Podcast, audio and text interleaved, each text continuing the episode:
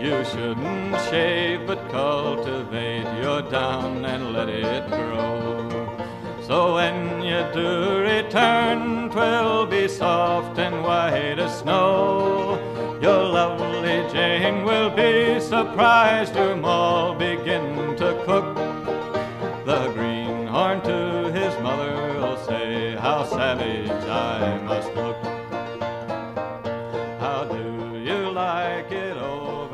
Welcome back to the American Writers 100 Pages at a Time podcast. Uh, in this episode, I'll be beginning a new series, and this series is going to be a really in depth look at the works of Francis Parkman Jr. Now, who is that? Well, Francis Parkman Jr. is one of the most important early American historians. He was, in fact, trained at Harvard by the first professor at the first history professor at Harvard University. Um, and he would uh, write one of the great works in American historiography, um, the French and British in, in North America. Sorry, I got that wrong. France and England in North America is the name of the work. It it encompasses seven volumes. It's almost three thousand pages in the Library of America.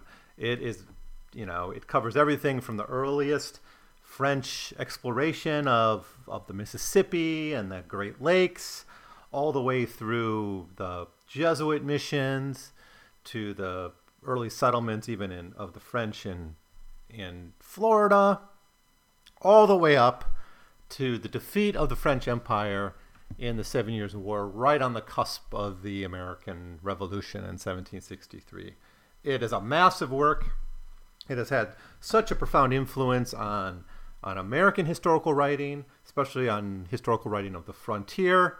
And yes, it's extremely problematic. It's depiction their Francis Parkman's depiction of Native Americans, his depiction, his way of writing about the history of the frontier.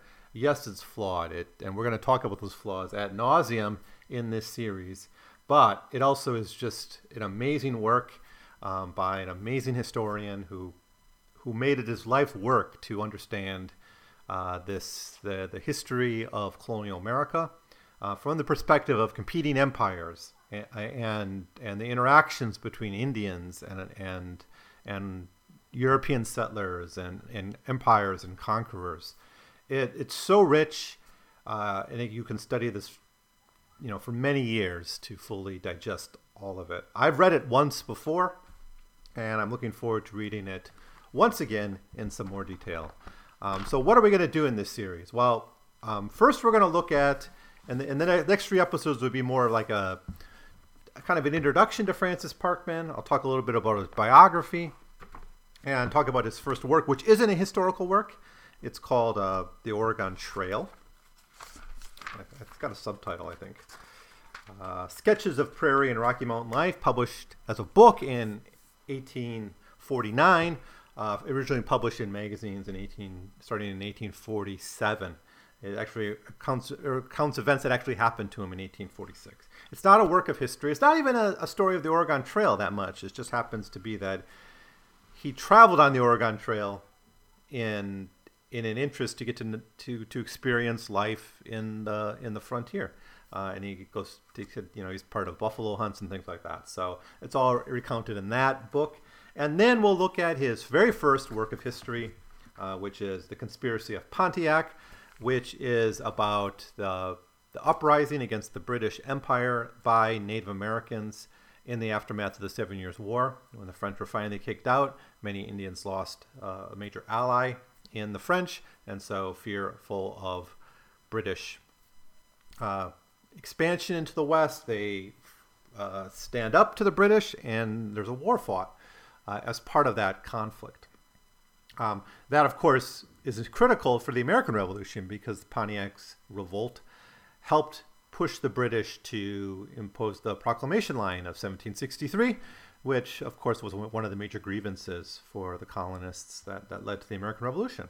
So we'll look at his history of, of Pontiac. Um, and that's the first volume of the Library of America's collection of Francis Parkman Jr.'s writings. And then we'll jump right into the French and English, or France and England, uh, in North America.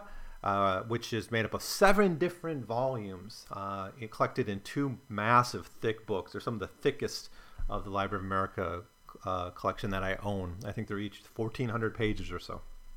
Um, but we're going to go through it step by step, dig into uh, American historiography, dig into Francis Parkman's own life and his struggles to write history, uh, study it as a, a, work of history, but also study it as a document of his own time and as a record of this epic, you know, near global, a, con- a conflict of, of global significance, the conflict between Britain and England in the 17th and 18th century. So I'm very, very excited to jump into some new topics. I spent a lot of time looking at fiction writing and some nonfiction writing by American women in the 20th century. But, you know, I keep getting pulled back to, to two epochs in this podcast. One is the 19th century. Um, you know, and I was actually thinking maybe I should do Thoreau, maybe I should do Hawthorne, but it was the 19th century or the early 20th century, the, the time of the Progressive era. Those are some, the two periods that maybe interest me the most in, in American history. But here we are. We're going to look at Parkman. I'm committed to it. So, um, over the next 30, 40 episodes, maybe around 40, maybe somewhere between 30 and 40 episodes, we're going to be unpacking uh, the works of this historian. So if you're not familiar with him, uh, I urge you to bear with me, and hopefully you'll find something of interest in his in his writings. He's a uh, he's an interesting guy to to unpack just how Americans were looking at the frontier at a time when the American frontier was expanding to a new new stage. Uh, as Americans started to move out to the west, to California, conquering Indian people out in the West. And Parkman's writing about these earlier conflicts at the same time that the Indian Wars are taking place. and that the West is being, you know, tamed, quote unquote, tamed, as, as some people like to think about it. Um, and yes, his works, if you want to understand how American historians have looked at the American West, you have to look at Francis Parkman Jr.'s writings. I, I think I really believe that. So, um, yeah, let's let's jump into this. All right, so the Oregon, the Oregon Trail. Let's do it right. I lived in Oregon for a while, so the I was listening to an audiobook version, LibriVox, of it, and and that guy kept saying Oregon. Um, I don't know what Francis Parkman would have said. I don't know the the New England accent for it, maybe.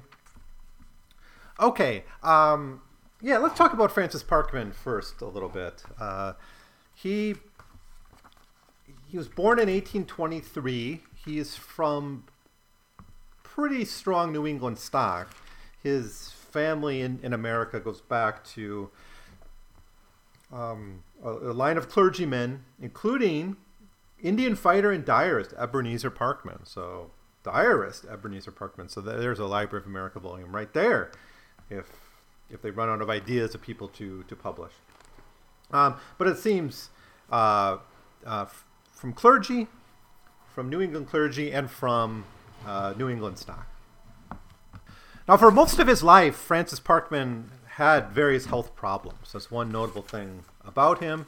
Um, from a very young age, he started to exhibit um, various health problems that. Now, this didn't stop him from exploring the wilderness, of going on different adventures throughout his life, including the one documented in the Oregon Trail. It's just he often did suffer from very, very various health problems and nervous breakdowns, and and other um, other ailments. I don't know what all they were clinically, but he had a uh, just a lot of significant um, problems that made it hard for him to work, and these all culminate in the, the, the gradual loss of his eyesight. So he could barely see very well by his early, even his young adulthood. He had trouble seeing. His eyesight was going. By the end of his, his life, he couldn't even write anymore.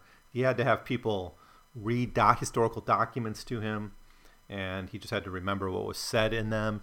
Uh, later on, he had to do like what Milton did, where people would actually copy what he said. At times, he tried various inventions to write while essentially blind, where he'd use a special box which would allow him to steady his hand while he tried to write. Um, but eventually, he had to have various aids help him do that. So these these plagued him throughout his life, and the fact that he was able to do so much original research, get so many original documents, get them in some cases from Europe, uh, investigate them fully and and put them all together into really really compelling and exciting narratives um, with all these health ailments is is is a striking um, thing.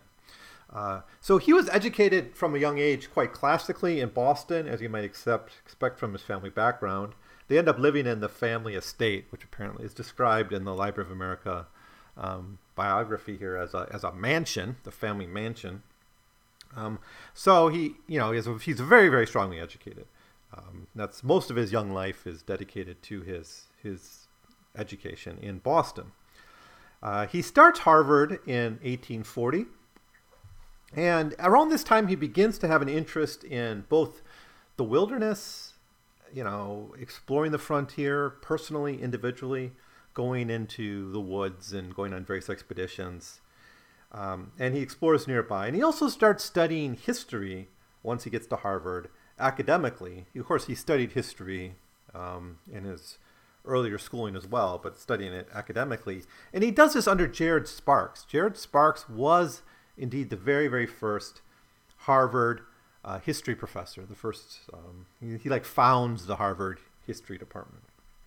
And inspired by Jared Sparks and his own interest in, in the West, he begins historical research in 1842, including very, very in depth studies of, of the Indians, uh, particularly the Ottawas. He starts studying Pontiac.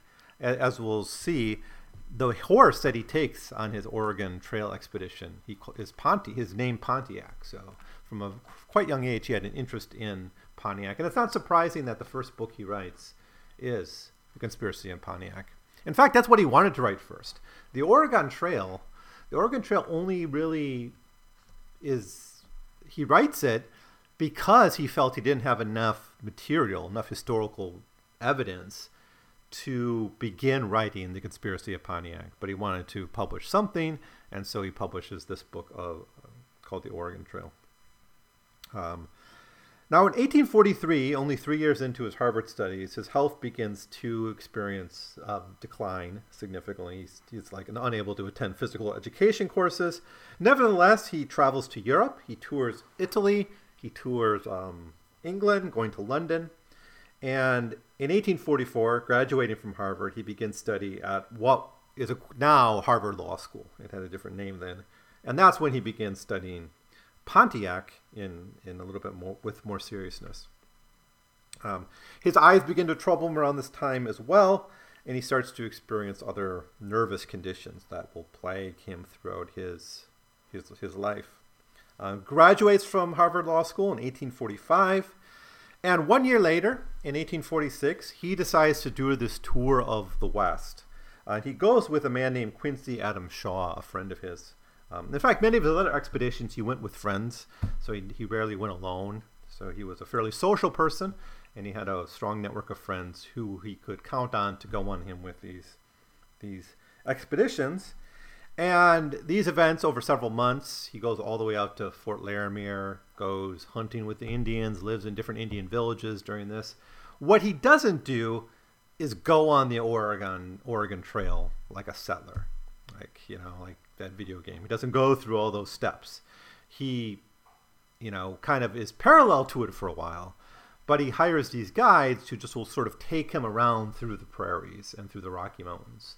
So that's his real interest is just kind of exploring the West, getting to know the Indians firsthand, doing some primary research. I mean, it veers on ethnography, in fact. It's not purely historical research. In fact, if you were just to read this, you wouldn't think you're reading a historian. You would think you're reading like a tourist's account of his expedition to to the west. And when you start reading the conspiracy of Pontiac, you feel right away the shift where he starts to be, you know, writing like a fairly modern historian. I think if you're used to reading history, recently published history, and you pick up this, it, it doesn't feel that dated except in some of the ideology that's behind it, some of the attitudes towards Indians, the attitudes towards the frontier. They're dated, certainly. The philosophy behind it's a bit dated, but the writing style is quite um, up to date and quite modern and brisk, and it's it's and it's really well written. It's like you know, historians strive to be good writers and be interesting and tell stories, and Parkman does that really, really well. He's a great storyteller.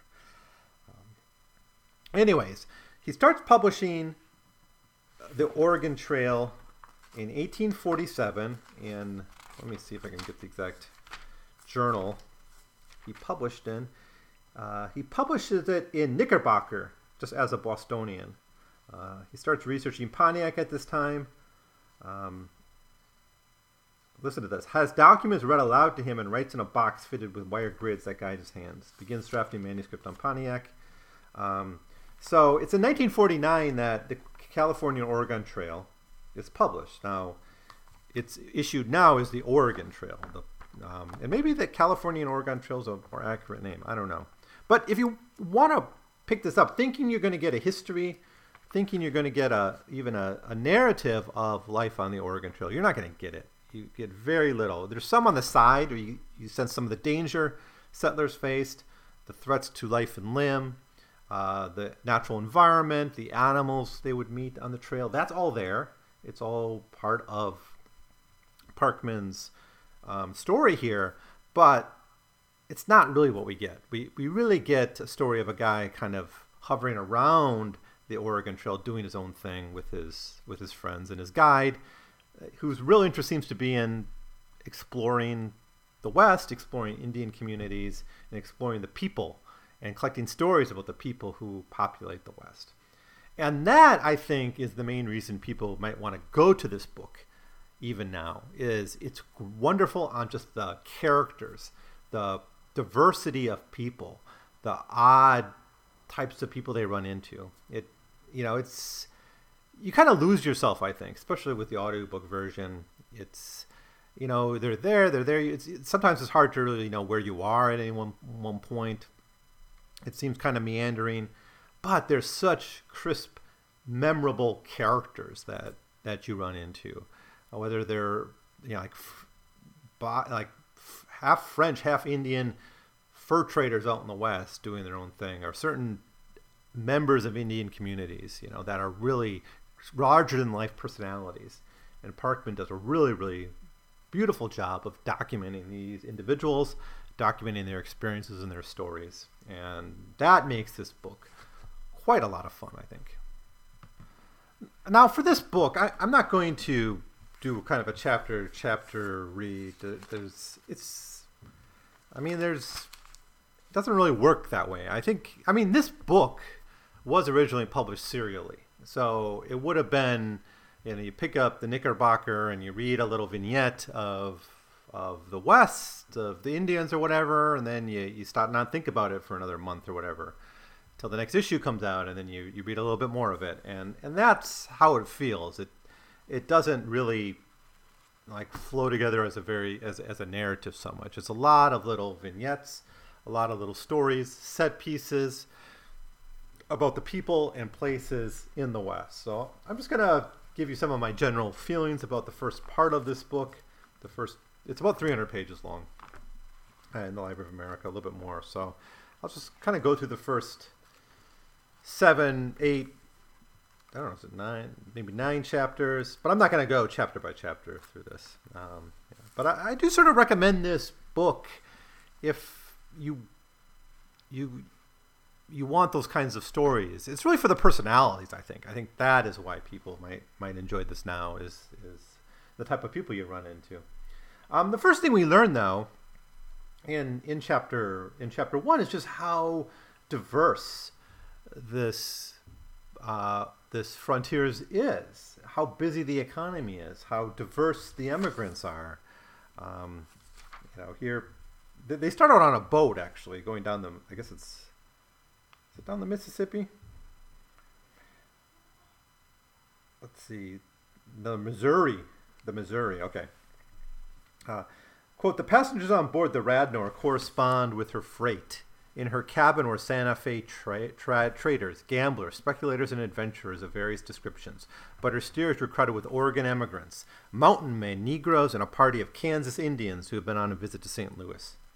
I mean, that is the feel you get kind of on almost every page of this of this book is that this whole huge region, I mean, the size of Europe, this this massive Great West, is changing dramatically and it's changing through migrations of people It's trading through like the integration of these regions into into global capitalism, or American capitalism, and, and indeed global capitalism, really, where you have uh, you know people from all over the world coming in, uh, whether it's traders, fur traders, or or you know, or people migrating to become farmers. Eventually, of course, it's going to be miners and ranchers and and and cowpunchers and on and on. I mean, it's just setting the stage for this, you know, this massive story of empire, of American empire, and you know, and, of, of global capitalism. It, it's all right here. Um, in its in its still in its early stages, uh, we're introduced to uh, basically there, there's four main people that are in this group, but they they're never alone. They're always with other groups of emigrants. They're with you know they they tag along with traders from time to time, live with Indians. So even though you got this core group of four, there's always running into and traveling with other people that we get to meet. Um, but the main group is Parkman himself, um, his friend Shaw. These were the, the, like the two tourists, and they have their guides. Um, Delore, Delore, D E L O R I E is his name, um, and Henry Chatillon. These are these two men who are their guides. These are kind of interesting characters. Quote, Delorier was a Canadian with all the characteristics of a true Jean Baptiste. Neither fatigue, exposure, nor hard labor could ever impair his cheerfulness and gaiety, or his obsequiousness, obsequiousness, politeness to his bourgeois. And when night came, he would sit down by the fire, smoke his pipe, and tell stories with the utmost contentment. In fact, the prairies was his congenial element. Henry Chatillon was of a different stamp. When we were at St. Louis, several of the gentlemen of the fur company had kindly offered to procure for us a hunter and guide suited to our purpose. And on coming upon one afternoon to our office, we found there a tall and exceedingly well dressed man with a face so open and frank that it attracted our notice at once. We were surprised to be told that it was he who wished to guide us to the mountains. He was born in a little French town near St. Louis, Louis, and from the age of 15 years he had been constantly in the neighborhood of the Rocky Mountains, employed for the most part by the company to supply their forts with buffalo meat. As a hunter, he had but one rival in the whole region, a man named Chiminal, who, who with whom, to the honor of both of them, he was on terms of closest friendship. Um, so these guys are all uh, they're all really they're characters and they're fairly memorable characters. I think um, you know Chatillon is kind of the depiction is depicted as this this noble gentleman frontiersman. Uh, Delier is more of the kind of the more of the French fur trader stock, right? The storytelling, kind of a little bit more rough type of character. Um, of course, early on, we are introduced to the large number of Indians who are interacting with this Euro American population of, of emigrants and settlers and traders and, and empire builders. Um, the first town they visit, Westport, Westport was full of Indians whose little shaggy ponies were tied by dozens along the houses and fence. Sacs and foxes with shaved heads and painted faces. Shawanos and Delawares fluttering in calico frocks and turbans. Wyandots dressed like white men and a few wretched Kansas, Kansas wrapped in old blankets were strolling along the streets or lounging in and out of the shops and houses. As I stood at the door of the tavern, I saw a remarkable looking person coming up the street. He had a ruddy face garnished with the stumps of a bristly red beard and a mustache. On one side of his head, and a round cap with a knob at the top, such as Scottish labourers sometimes wear. His coat was of a nondescript form made of gay Scotch plaid. In this curious attire, I recognized Captain C of the British Army, who, with his brother, a Mr. R, an English gentleman, were bound on a hunting expedition across the continent. Um, so it's just a, such a such a mixture of people and personalities, and everything's in motion.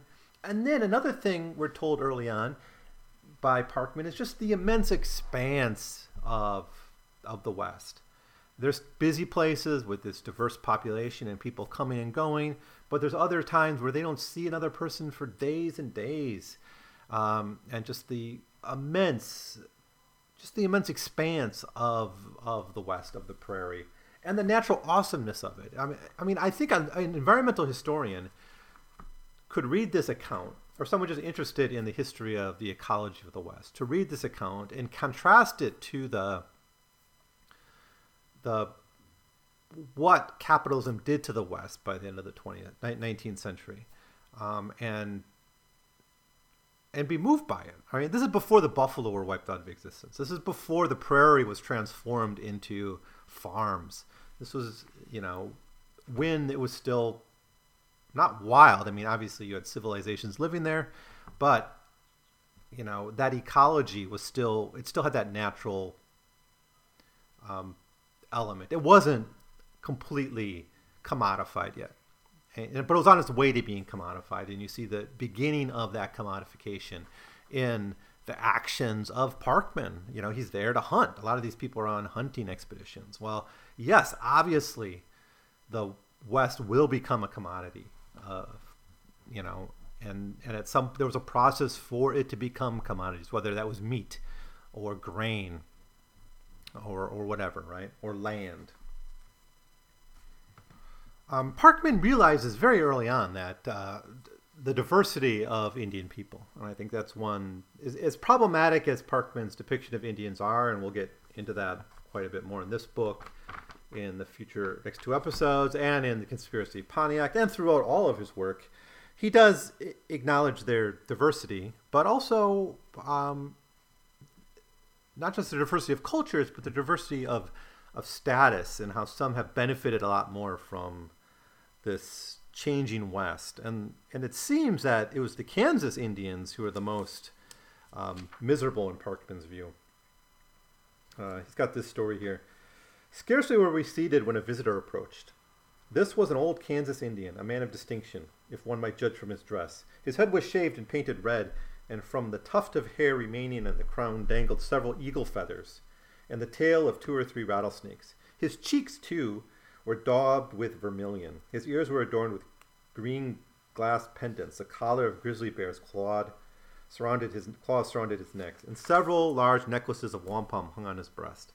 Having shaken us by the hand with his cordial grunt of salutation, the old man dropped his red blanket from his shoulders, sat down cross-legged on the ground. In the absence of liquor, we offered him a sweetened cup of sweetened water, at which he ejaculated, "Good," and was beginning to tell us how great a man he was and how many Pawnees he had killed, when suddenly a motley concourse appeared, wading towards the, across the creek towards us.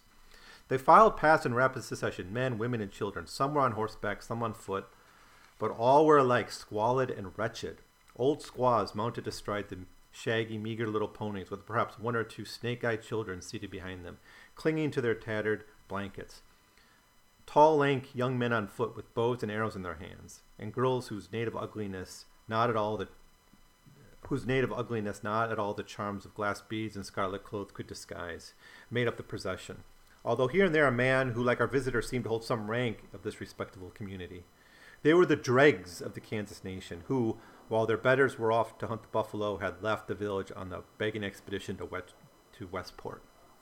So, in the midst of this, this visit to this first town they, they stop at, Westport, we see essentially a refugee band of, of beggars uh, from a, it seems, a starving village of, of Kansas Indians. And Parkman doesn't tell us quite why they're so hard off, but I have a hard time believing it doesn't have something to do with the changing West, the Imperial West. You know, the West becoming the center of the American Empire. Um, so this expedition is, is is set. It took place during the Mexican War, so we see some of the consequences of that as well. We see troop movements. We witness, you know, troops going off to the west, crossing through this area on the way. That's in the backdrop of all this, which of course is another part of of U.S. empire is you know stealing half of Mexico in a in a war of aggression. Um, but that's in the backdrop of year two. So, you know, this even though I think Parkman doesn't want to really talk about it in these terms, he, that's not his goal. We now, looking back at this, can read this as a as someone witnessing a, a, a, an imperial frontier and and uh, the expansion of a nation you know, into into this territory, um, which you can only get by through devastation and violence and conquest and the impoverishment of of the people who, who live there. So yeah, I don't know much more I want to say. Uh, some interesting stuff about Latter Day Saints shows up in this book. The Uh, you know, you do have the LDS migration around the same time as the Oregon Oregon Trail, uh, and the the latter, you know, the Mormons, who are of course fleeing the Midwest, you know, are due to persecution, eventually to settle in Utah. That migration is taking place, and you have always rumors that oh, those immigrants, they're LDS, or, or they're you know, those people are, um, you know, you got to watch out for them. They're just the overall hostility towards this religious minority is a, is a fascinating part of this story as well. It comes up quite a lot, actually. So yeah, I'm going to close pretty soon. Uh, as I said, I'm not going to go through chapter by chapter in this. I just want to give you a feel of what is in this book. I'll decide what to do in the next section. Um, uh, basically, you know, they just go out west and they, they meet with different Indian tribes, go to different camps, meet different people, and and that's it's a lot of fun though. I I enjoyed it. But I really love this particular story, um, where they're at this Indian camp and they meet uh, an Indian by the name of the Hog, a big fat man, but the richest man in town, the richest man in the village. Quote, we stopped not far from the Indian camp, and having invited some of the chiefs and warriors to dinner, placed before them a sumptuous repast of biscuits and coffee. Squatted in a half circle on the ground, they soon disposed of it. As we rode forward on the afternoon journey, several of our late guests accompanied us. Among the rest was a huge, bloated savage of more than 300 pounds weight, christened La Cochon, in consideration of his preposterous dimensions, and certainly corresponding traits of his character. The hog bestrode a little white pony, scarce able to bear up under the enormous burden, though by way of keeping up the necessary stimulus, the rider kept both feet in constant motion, playing alternatively against his ribs. The old man was not a chief. He never had ambition enough to become one, but was not a warrior nor a hunter, for he was too fat and lazy. But he was the richest man in the whole village. Riches among the Dakotas consisted in horse, and of these the hog had accumulated more than thirty.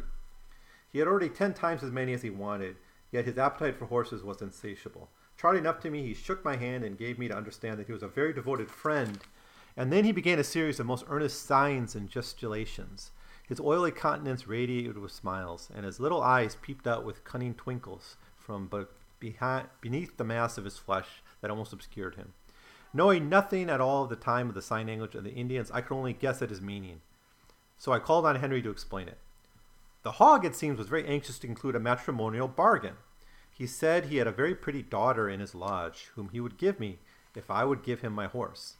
These flattering overtures I choose to reject, at which the hog, still laughing with undiminished good humor, gathered his robe about his shoulders and rode away. Um, and that's just one of one of dozens and dozens of people Parkman meets uh, on the Oregon Trail, and he must have took very very careful notes because you know how someone could have re- remember all these details unless he's exa- you know extrapolating a little bit in hindsight. Um, but um, I think next time I want to talk more about the depiction of the Indians, though, uh, because really the second third of the book they spend mostly with various Indian villages and, and hunting groups. So I'm going to kind of step away from much just my, my the fun I've had with this book and maybe get a little bit more serious about how Francis Parkman Jr. De, you know describes the the Native Americans. Um, so I think I'll do that next time. And I think the last episode, I, I might talk more about ecology or environment a little bit more. But this will do for an introduction to Francis Parkman and to the book The Oregon Trail. So I urge you to to check it out if you're interested in it. But you know, definitely France and England and North America worth reading. Uh, it's I'm, it's public domain. You can probably find a copy of it um, pretty cheap, or just download one it's it's such a great work of history, um, and yeah. Uh, so that'll be it for now. Um, if you have any of your own thoughts, if you are if you're lucky enough to have read the Oregon Trail, let me know what you think. Send me your your comments below, or send me an email, um, and I'll be back shortly with uh, part two of my thoughts on the Oregon Trail by Francis Parkman Jr.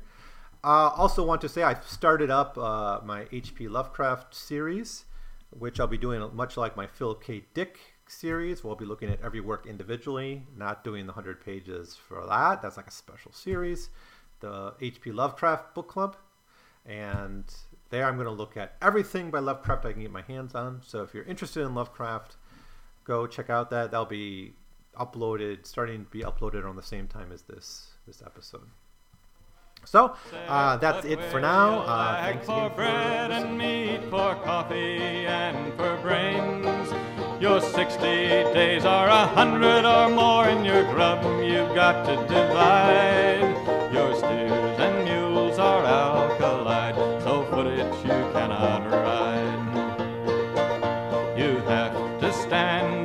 Ride.